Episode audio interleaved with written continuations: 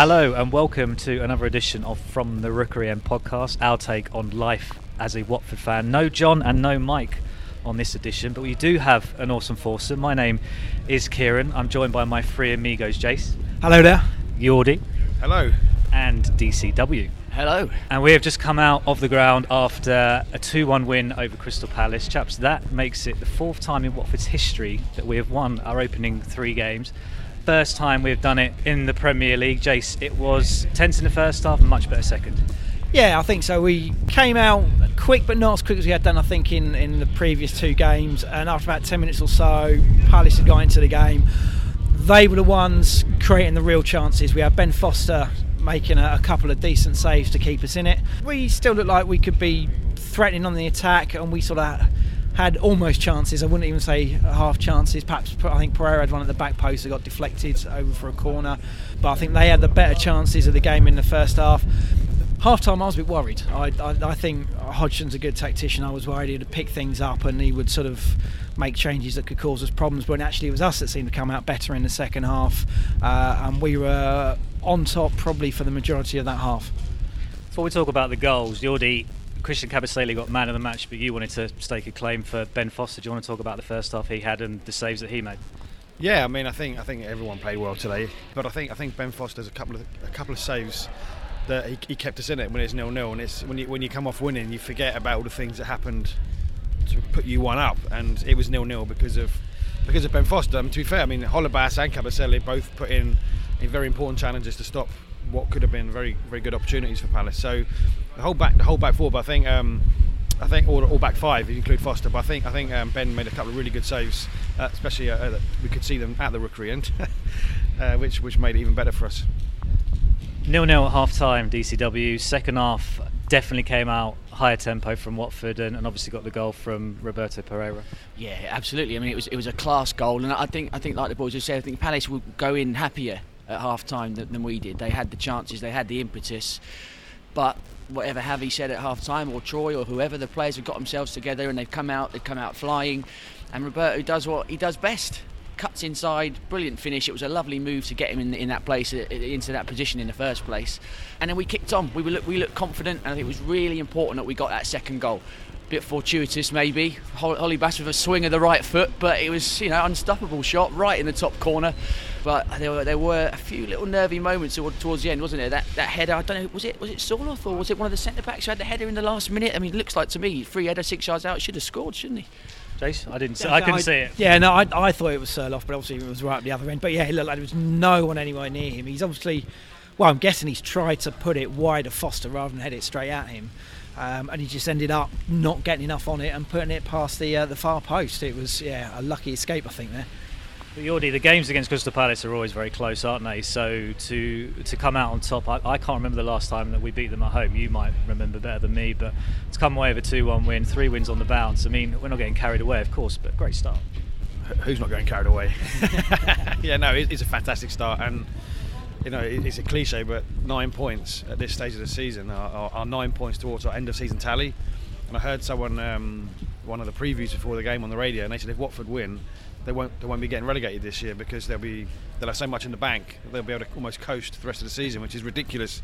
But obviously not getting carried away that we're second and we're going to finish second because I think we can still push up to first. But but yeah, I mean I, I can't remember the last time we played Palace. Uh, we beat Palace at home. Uh, it'll probably come to me at some point after we've finished our conversation. But uh, they are they are close games. Obviously, we had our little um, little rivalry in the championship and in the cups and stuff where they they got they got one over on us a couple of times. Um, you know, even when we came up with Aidy, we kind of put them out in the playoffs, so, and they're quite relatively local, so we're close enough to have friends who are Palace fans. Um, so, so yeah, it's always nice to, to, to beat them, and it's particularly nice to beat them in front of the TV cameras, so everyone around the world can see that we're better than them and they're a good team, Crystal Palace. I think and they'll, they'll, they'll beat a lot of people this year. I think they played well, really well against Liverpool on the TV on Monday night. They had their moments against us today, but we shouldn't underestimate how much of an important victory that is for us. They are a team that we need to be finishing above if we want to achieve our aims of getting into the top half and maybe pushing a little bit higher. Because I think they'll probably be around mid-table. They've got some very good players. Zaha scored a good goal for all the stick we love to give him. You know, I was a bit nervous when the when the when the crowd were asking him what the score was with 10 minutes to go, and he goes up the other end and promptly sticks one in. But that, that is a that is a good win against a, a very good team, and it's, it sets us up lovely for the two games we've got coming up next against Spurs and Manchester United. We, you know, we've got nothing to fear. Diving into the subject of Wilfried Zaha, how do you think we dealt with him other than the goal? Because I think he when they played him as a second striker, I don't actually think he was that effective. It was when they moved him out wide that he definitely influenced the game more. Yeah, it was almost immediate, wasn't it? And it came in that little period of we'd made a change. It looked like we were slightly unsettled with our shape as well. Came down the right hand side. It was a good finish.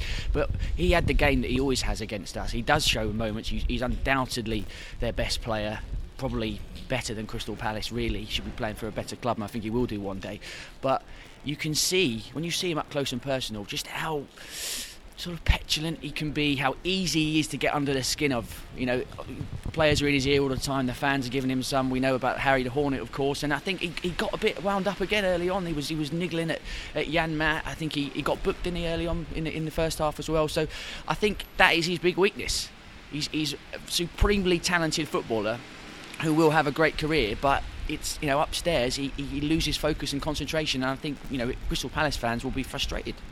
Yeah, Harry Gracia. Sorry, Jay Scott. I was going to say, yeah, there was there was one um, challenge where Kabasele won a header against him. He thought he'd been fouled, and he spent the next sort of 30 seconds, arms in the air, talking to the ref, getting no joy from the ref, going over to the linesman, talking to the linesman, not concentrating on the game. And so, yeah, Dave's right. That, he needs to sort of clear that out of his game. Not that we care. I was going to say, have he? Sorry, George. I was to say to that point, you know, Dave saying he's probably better than Palace. It might be because of that that he's at Palace because he's he's had his chance at Man United, and at, at, that level there is no room. You need you need to be mentally strong as well as an exceptional footballer, and that's why those clubs pay lots of money to bring players from around the world.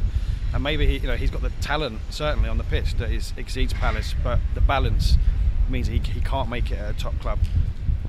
Javi Gracia named an unchanged team for the third game in a row, which meant Troy Deeney and Andre Gray starting up front again. How do you think they did, Jess?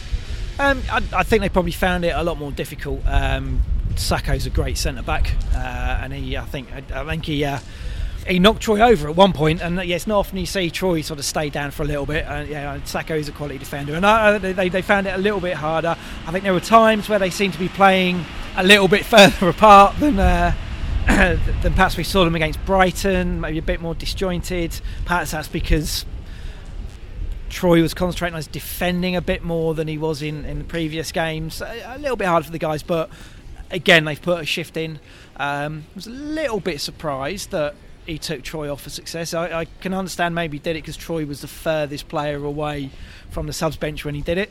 But then when they got that corner, when they did miss that chance, I just wonder if Troy had been in the box, if the ball had actually got that far, because he would probably would have been there to, to clear it out. Jordi, was this our midfield's biggest test? And I'm going to be honest, I didn't see it, but the boys on our WhatsApp group were saying that Etienne Capoue was probably lucky to stay on the field. Camelot are based in Watford, and the most random thing in Watford is Anthony Taylor's distribution of cards. You know, I mean, there are some yellow cards that were, I mean, textbook yellow cards he didn't give a card for. McArthur um, fouling Pereyra in the first half. Uh, and then he's given them out randomly. You know, could if it could have been a red card for Capoue, obviously it's hard to see from the stands, um, but I think he was probably right not to give it. Uh, not that I saw it. Come back to your question. Was Etienne Capoue lucky to stay on the field, and was this the biggest test for our midfield of, of the three games that we've had? Uh, probably. I mean, Burnley don't really test the midfield, do they? Uh, other than their necks as they watch the ball go over. um, and I think Brighton, I guess, in the, in the sunshine on the first game of the season, you know, is a game they didn't give us the challenge they expected. So I guess out of the three, Palace probably the probably challenged everybody in every position. Um, because I mean, even though uh, Burnley are quite a strong team physically, I mean, Palace aren't aren't weak, and they got Benteke up there and as you said, they had um, Sakho at the back, so they're quite a physical team. So I think I think it's probably the biggest test we've had across the pitch. DCW three wins. We saw what Brighton did to Manchester United. We know that Burnley are okay struggling a little bit in the Europa League, but they're coming off of a good season last year. But was this, in your mind, the best win of the three? I can't really speak in terms of performance because that's the first time I've seen us play for a full 90 minutes in, in the flesh this season. I've only seen the goals in the other two games, but like I said earlier, I think it is a massive result. I think Palace are better than Brighton, and and probably could finish higher than Burnley this season because it looks like Burnley might not quite achieve the feats that they did last season. I think they I think they overperformed last season, to be honest, as well, for all their strengths.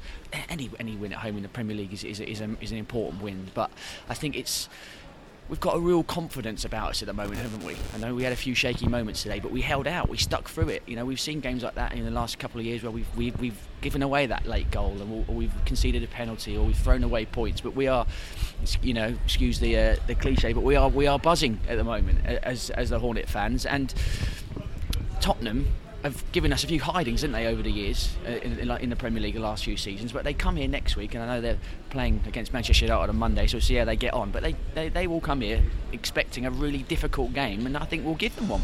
A podcast made by Watford fans, fans for Watford fans from the Rookery end.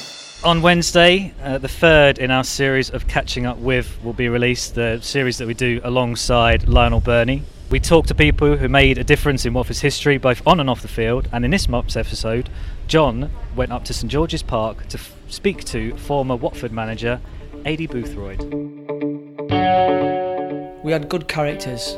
I think you're right. I think we all grew together. The fact that we'd all been given an opportunity Marlon, who was probably a, a, really good time in his career, in that he, he was uh, Watford was last chance saloon for him. Really, he'd had his troubles. I think we responded well together, me and him, because uh, I, I didn't take any prisoners. I was very clear about what I wanted him to do and what I expected of him, and what I didn't expect of him. He was absolutely brilliant for us. Absolutely brilliant. Chaps, on our WhatsApp group, uh, John posed the question which or what is our strongest partnership, what is our weakest partnership, and what's our most important partnership in the team evaluating after three games? I'm not going to ask you to put to, I'm not going to suggest which one you do, so I'm going to take you to tell you to pick one each. So, DCW, I'll go in reverse. So, most important, strongest or weakest partnership in the team, who is it and why? At the moment, I, I think from what I've seen today and, and based on what we've seen over the last few years, the most important partnership is Kabasele and Cathcart at the back because we really have lacked over these Premier League seasons a solid, consistent central defensive partnership. We've had a lot of central defenders who've come in and out. We've had a lot of injuries, a lot of suspensions, and there's never really been two or three that you can completely nail on and say every week they're in the team, no no questions asked. And I think we've got the makings of that there. I think Cathcart it was a real miss for us when he was injured. He's so calm on the ball, he's assured, he's very experienced. Kabasele, I think, gets better and better. He was very good today on the cover, made some really important challenges, and and, and obviously playing in defence is so important about the, that relationship and that communication and that consistency. I think in general the whole team is really benefiting from the consistency of playing together. So I raise my voice as the uh, crane comes past. But yeah, I think I think the centre back pairing of, of Cathcart and Kabasele are very important. And hopefully, we can have them in the team for a long time together. So you already DCW picked the most important partnership. You're going for strongest or weakest, and who is it and why? I think I think Mike would struggle to pick the weakest one after three wins on the bounce. I think it'd be difficult to, to pull out or to start pulling out people saying that that's a weakness. Um, I don't think we have any particularly weaknesses. I think what we saw today um, with the, with the chances that Palace had is that when we come up against teams that are clinical, those chances will be taken, and we won't be allowed to to wait until the second half to get our goals if we're give those chances away. So I think it's less around, around partnerships between individuals or, or two individuals, like you'd say the two centre backs or Doucouré and Capoue, Deeney and so forth, all, all the wings.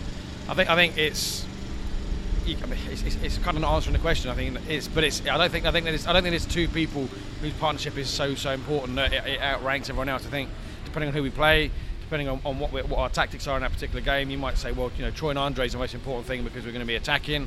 You might say we've identified a weakness, or they've got a good player on one wing, so the the, the wing, the fullback, and the and the and the wide player need need to be particularly strong. I think we need to work hard. And I think what's going to be interesting is when we start bringing in the likes of Kiko and Masina uh, you know, we get uh, Deulofeu and people like that coming back in. Is are they going to be able to hit the ground and and have that kind of relationship with the players? Because it's obviously they work on a training pitch, but the players have been injured. You know, Chalobah when he comes back, we know what he can do, but will he be able to slot in as well? So it remains to be seen. I think I think the, the challenge is to keep those partnerships going and and to make sure that what is needed. So if, if what we need is the winger to track back on a particular day, that they do that and it isn't just a good partnership when the fullbacks overlapping. It's it's what we need for that game.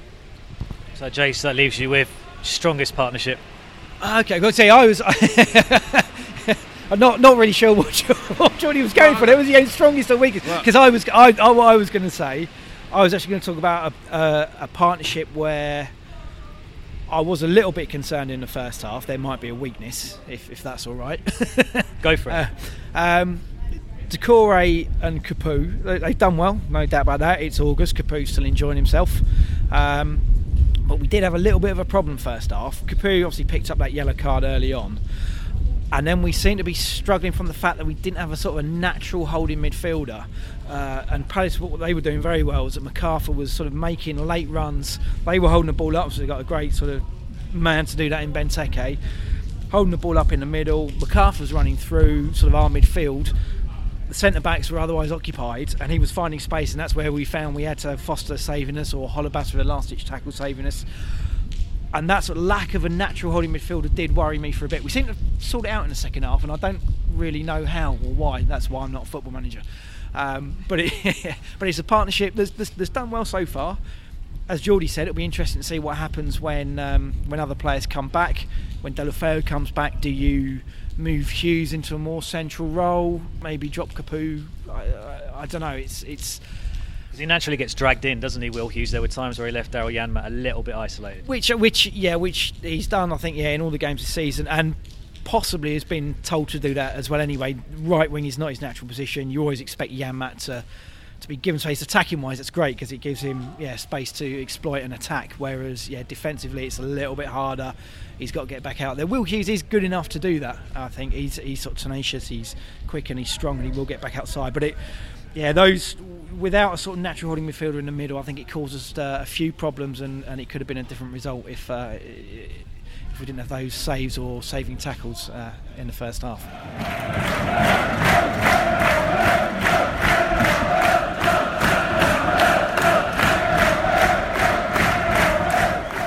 Out next Thursday is the fourth and final episode of Hornet Heaven Series 7, and with Spurs up next here at the Vic.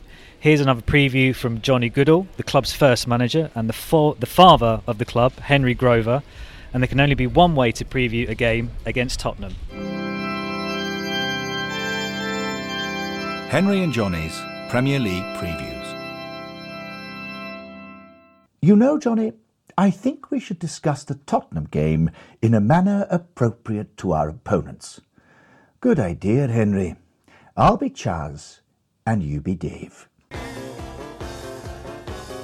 Urcha, cow son, Urcha. Urcha. When the Orns play Tottenham at the Vic. Urcha. When they find that Kiko is too quick. Urcha. When Doucouré won't give up the ball. When Kabasele makes Harry Kane look small. Urcha. When Pereyra sticks one in the net. Urcha. When Josie Holebas makes them all upset. Urcha. When Troy Deeney smashes number two. Urcha. And Spurs defenders don't know what to do. Urcha. 2 0 to the Orns. Urcha. 2 0 to the Orns. Urcha. Urcha. Oh, that was fun, Henry. Yes, it's perked me up no end. I'm really looking forward to the game now. Uh, You're obviously feeling more optimistic than I am. We've not beaten them in the Premier League so far. Oh, don't be like that, Johnny. We've had a great start to the season. Perhaps we will this time. I mean, we've beaten all the bees so far.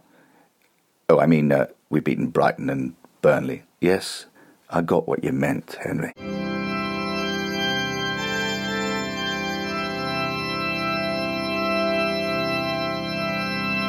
So, chaps, we've had the Hornet Heaven preview of Tottenham next Sunday, back here at the Vic. Our record at home wasn't very good against Crystal Palace. We've won. Our record against Tottenham at home isn't very good. DCW, how do you see that one potentially panning out? it's, it's going to be a very, very difficult game. I think most Watford fans would probably be very, very happy with a point. If, I, if you were offered it now, you would take it. They- we drew one all last year, didn't we? With them, I mean, it was a bit of a controversial game. Um, but I, I just, I've just got visions of that game. Was it on Boxing Day or New Year's Day or something? The season before, when they completely took us apart, and it was one of the most embarrassing performances I can remember seeing as a Watford fan. And Spurs have got it in them to embarrass us again if we're not at the races, if we're not completely, you know, if we do defend like we did in, uh, in patches today, as, as, Geordie says, clinical teams, Harry Kane gets those chances, he probably scores them. If that's Jan Vertonghen at the end with that header, he probably scores. So we've got to be right on it, but we couldn't be going into the game in any better shape. We, we're full of confidence, we're playing well. The atmosphere at the Vic's very good. With you know, record at home is excellent. Hopefully, we can we can start getting that away from home as well now. But it's, it's going to be a really really tough game. Tottenham, everyone looks at them and says, "Oh, they've signed no players. Are they going to finally sort of are they going to drop back? Are they going to tread water when they're going to win a trophy? They're still one of the best teams in the league, as we've seen already this season. They've won the first two games. I think they'll probably beat Manchester United on Monday night, and you know, come in, come to the Vic with a, a battle for, for second place on their hands next week. Jace, you're a tactics man. Three games on the trot, 4-4-2. Graham Deeney up front against a well, no question, stronger opposition. Do you change anything, and if so, what? It, it we've given him a given Javi a decision to make here, and we've another another sort of decent and performance and win today. So,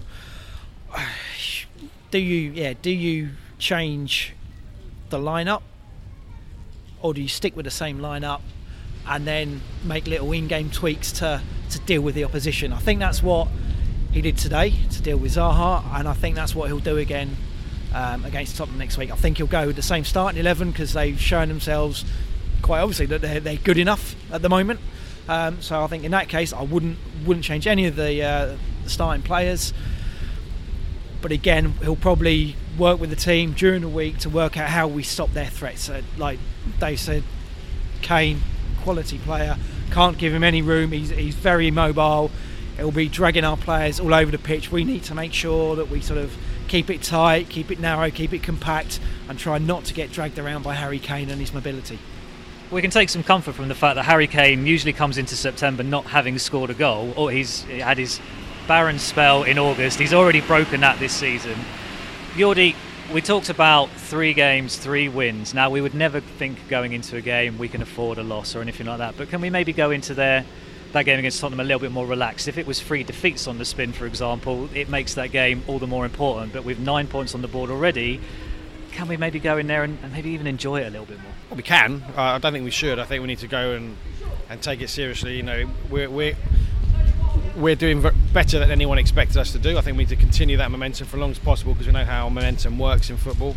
Uh, there's no guarantees, and we're going to have games where we don't get the rub of the green or things don't go our way, and it'll all balance out at some point, and hopefully we can just finish above where we where we finished last season and, and, and, push on a little bit.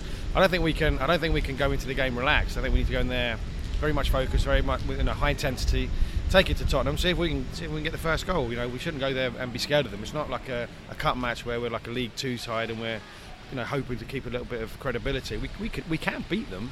You know, it's not not beyond us. And I think as long as we stop Kieran Trippier crossing it into Harry Kane, as as they seem to do every time they play against us for for a goal, then you know we'll have a chance. I think that is a, that is an area of concern actually. If you look at the, you know, obviously all, of their players are very good and they've got threats all over the pitch, but the delivery of Trippier and Davies on the other side is a real source of of, of goals and, and of good play for them. And with our narrow midfield that we've been playing this season, you might find yourselves that our fullbacks are going to have a you know a lot to do. Holebas and Janmaat on their day, very good, but they can also have their moments where they're not too they don't cover themselves in glory defensively as well. So they're going to have to be on their game. And our wide players, Hughes or Pereyra, they're going to have to be working hard to, to, to make sure we nullify those threats in wide areas. Jace, final one from you.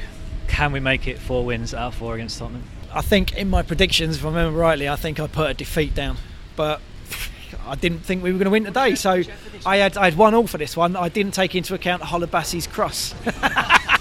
Um, so, so yeah, why not? Let, let's let's go for it. Come on, come on. Let's be positive. Come on, indeed. Let's be positive. Thank you very much for listening to this edition of From the Rookery End. Thank you very much, Jace. Thank you. Thanks, Jordi. Cheers. Thanks, DCW. Thank you. Sure, the lineup will be back to normal next week, if not close to. So, thank you very much for tuning in. Come on, you Orns.